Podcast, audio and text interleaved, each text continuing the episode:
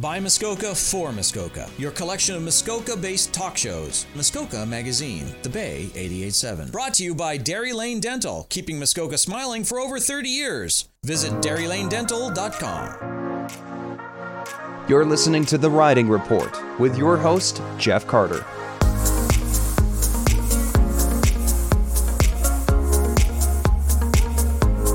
And welcome to the Riding Report. I'm Jeff Carter, and with me again today is MPP Norm Miller, the MPP in the provincial legislature representing Parry Sound Muskoka. Norm, well, welcome back for another another edition of the Riding Report. And there's a lot of things happening.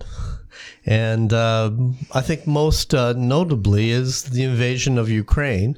I know that's not anything to do uh, specifically with, with your job, but I know the premier uh, made a speech, uh, I think, uh, last night about the invasion.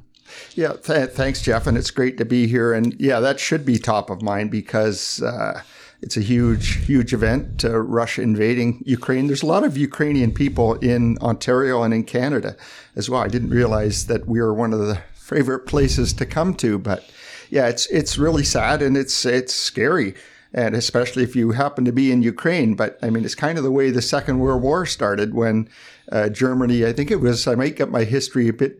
Don't hold me to this, but they. I think they invaded Czech Czechoslovakia, Sudetenland land, and yes. nobody did anything about it. Mm-hmm. And then it just kept moving from there. And right. you know, who knows what's going to happen here? But it's it's terrible that uh, a, a, democratic country is being taken, you know, taken over by a dictatorship, basically. And I think we should do everything we can to support the Ukrainian people. Mm-hmm. And now, you know, what can people do? Well, I guess raise awareness, show that show the the government, our government, that we support Ukrainians is, you know, I think a way of motivating the federal government, who it's mainly the federal government, to do everything they can in their power to support the Ukrainian people, whether that means getting arms into Ukraine, Ukrainian area. I hear about this financial things like SWIFT. I, I, don't pretend to fully understand it, but it sounds like it's a fairly significant measure to be taken. Mm-hmm. You know, I think we should be taking all measures possible to support the the, the government and people of Ukraine at, at this time, and and uh, certainly. Uh, certainly on my thoughts anyway. Right. Yes, well, there's not much unfortunately we can do. Hopefully, the federal government will step up and play a bigger role than what they've already said they're going to do. I know that you know the province of Ontario stands behind the Ukrainian people. So, um, just want to bring that up because that is the big news, and yeah, um, sure is something that we've all been looking forward to is March the first, with uh, the relaxing of more public health rules. And uh, I understand that masking is maybe still not on the table, but there are another, a number of things that are happening on March the 1st.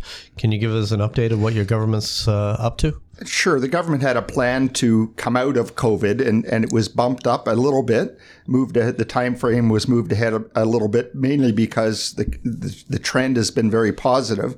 I know I had the up uh, the um, biweekly uh, update from Dr. Gardner from Simcoe Muskoka District Health Unit yesterday, and he was fairly optimistic and and the trend is heading in the right direction. I know I check the hospital and ICU numbers pretty much every day and we're down to about a thousand people in hospital and I think it was around 300 in the ICU. So uh, you know, it's it's it's encouraging, and the and the province has had a plan to get out of COVID and get back to normal. I know everybody, including myself, is very frustrated with mm-hmm. all the restrictions, but basically, as of March first, uh, pretty much all the restrictions, the, the great majority of them, except for masking, that are controlled by the provincial government are coming off. And I know I've watched uh, some of the doctors talking about masking. They seem a bit more gray area as to when that makes sense. And I think even if it's if the province tomorrow said masking is coming off, it'll it'll probably be some individuals and individual businesses that may decide to keep it for a little bit longer. Mm-hmm. You know, when we went when we came into wearing masks, I remember the first time I wore it into a grocery store. It felt so strange to do so,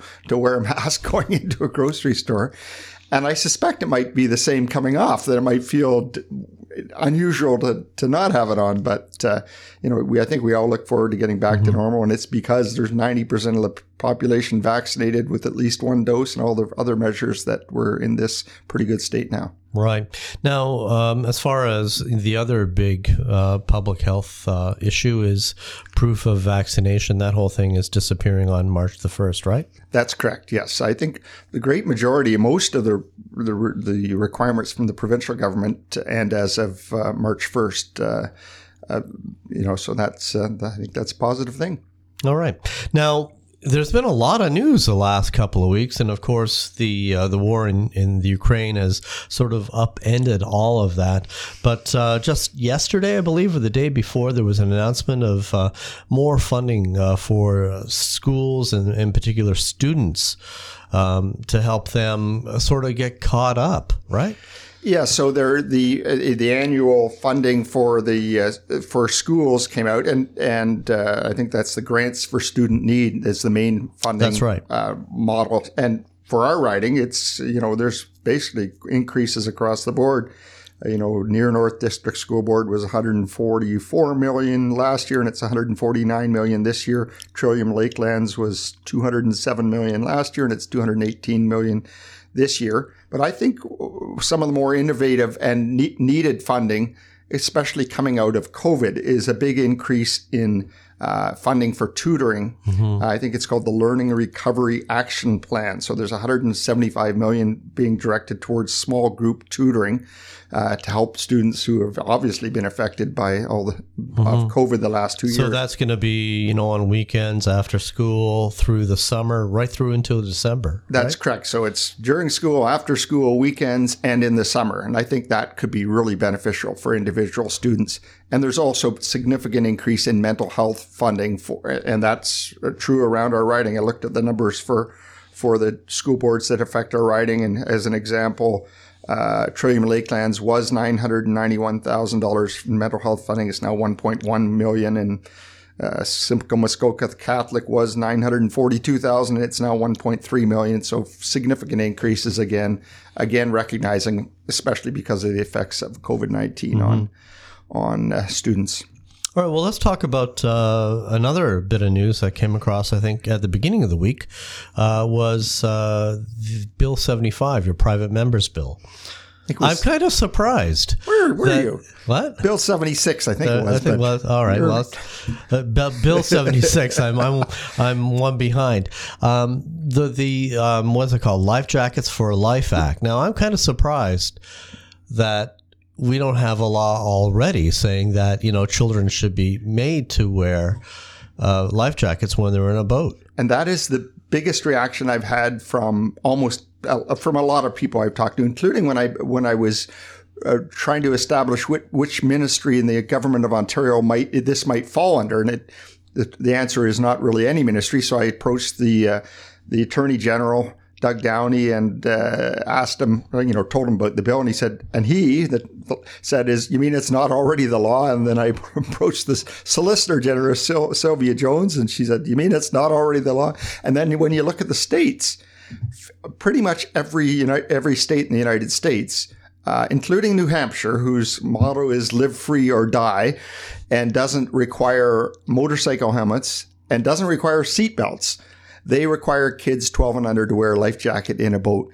So, uh, you know, I, I was re- really pleased to bring the bill forward and had second reading debate in the legislature, and it was a pretty pretty good debate. I thought I had some uh, some good comments from the NDP members from the north, like France Gélinas from Sudbury and Gilles Bisson from up in Timmins, whose father drowned fishing. That was the story he told uh, in the in the debate. Um, and uh, yeah, I thought it was a pretty civilized debate. In fact, one of the resources for the bill was Kara McNulty from the Ottawa area. She's a lawyer there. Her 11 year old son, Joshua, drowned when his, the boat overturned that he was in and he didn't have a life jacket on. So mm-hmm. she, she created Life Jackets for Life, a petition, and we asked if we could borrow that name for this bill.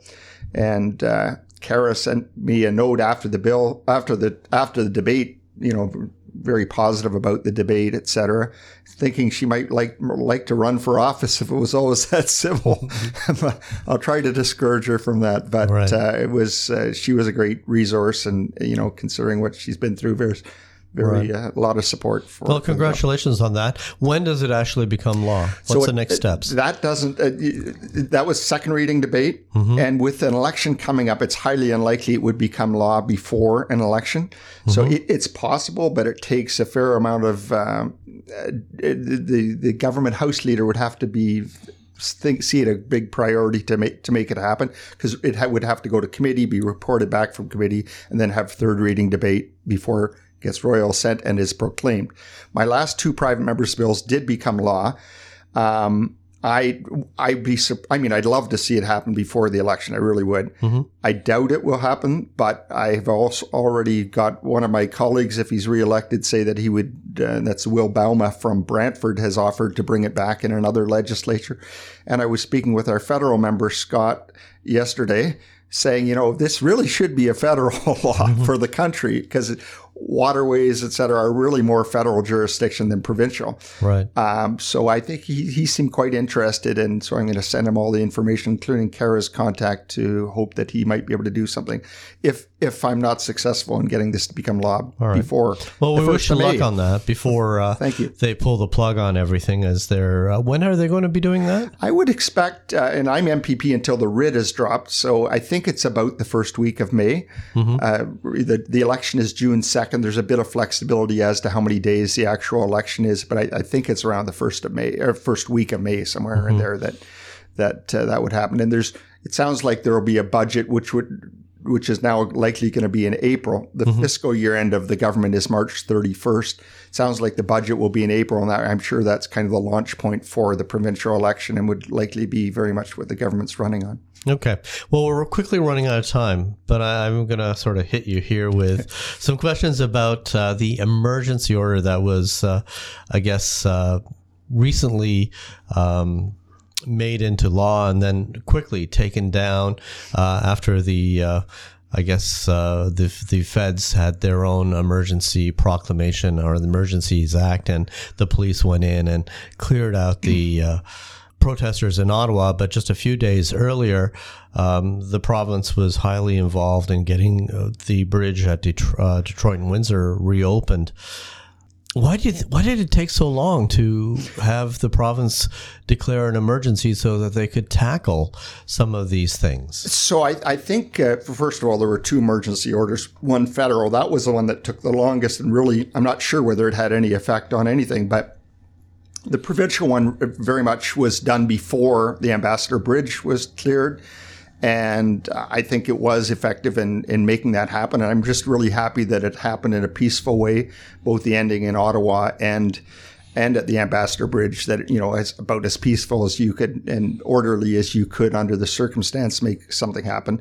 Uh, you know, I certainly respect the right to protest, but I don't think it's right to uh, affect thousands of people's occupations by shutting down the Ambassador Bridge, hundreds of millions of dollars of trade every day, thou- hundreds of thousands of jobs in the auto sector. And, uh, you know, so I think that had to be opened up.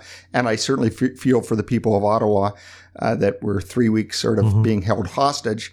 I think a lot of the action, if I want to call it that, um, was maybe uh, precipitated by the fact that the uh, Americans were getting very frustrated with uh, what was going on, and I think some phone calls were made. Yeah, I you know I, that Ambassador Bridge is vitally important to the province of Ontario and to the states, and it you know it would could have if if you know the states is looking has very buy America policies and is looking at where electric vehicles get produced, and they could look at the border as being a problem and say, well, we'll just make them in the states and not make parts in Canada. And that's mm-hmm. the danger with that going on too long is and as well affecting hundreds of thousands of people. Right. Having said all that, I very much appreciate the frustration of the folks involved with the convoy. You know, I'm frustrated after two years of restrictions. I'm just glad that we're we're starting to come out of it and pretty quickly, really. When you think back a month ago, we had 4,000 people in the hospitals, and now we're starting to open up fairly quickly. All right. Now we're quickly running out of time. I just wondered if any one last thing you want to talk about. Oh, it's just nice to be able to start to go to some things in person. Uh, you know, I was at a retirement for Commander Dan Armour at the Muskoka Paramedic Center yesterday, and it really is nice to actually get to see, even if we're we were still wearing a mask, to see people in public. And I think I didn't realize that that's one of the very enjoyable parts of my job, and it's a way you really do learn about issues and connect with people and learn about things around the riding. Uh, but it's also enjoyable, so it's nice to be getting back to doing those things in person. All right. Well, thanks very much for coming in. I do appreciate you taking uh, time out of your very busy schedule today, and uh, hopefully you'll be back next month. Great. Thanks a lot, Jeff. And that has been Norm Miller, the MPP for Parry Sound Muskoka. And I'm Jeff Carter. This is the Riding Report.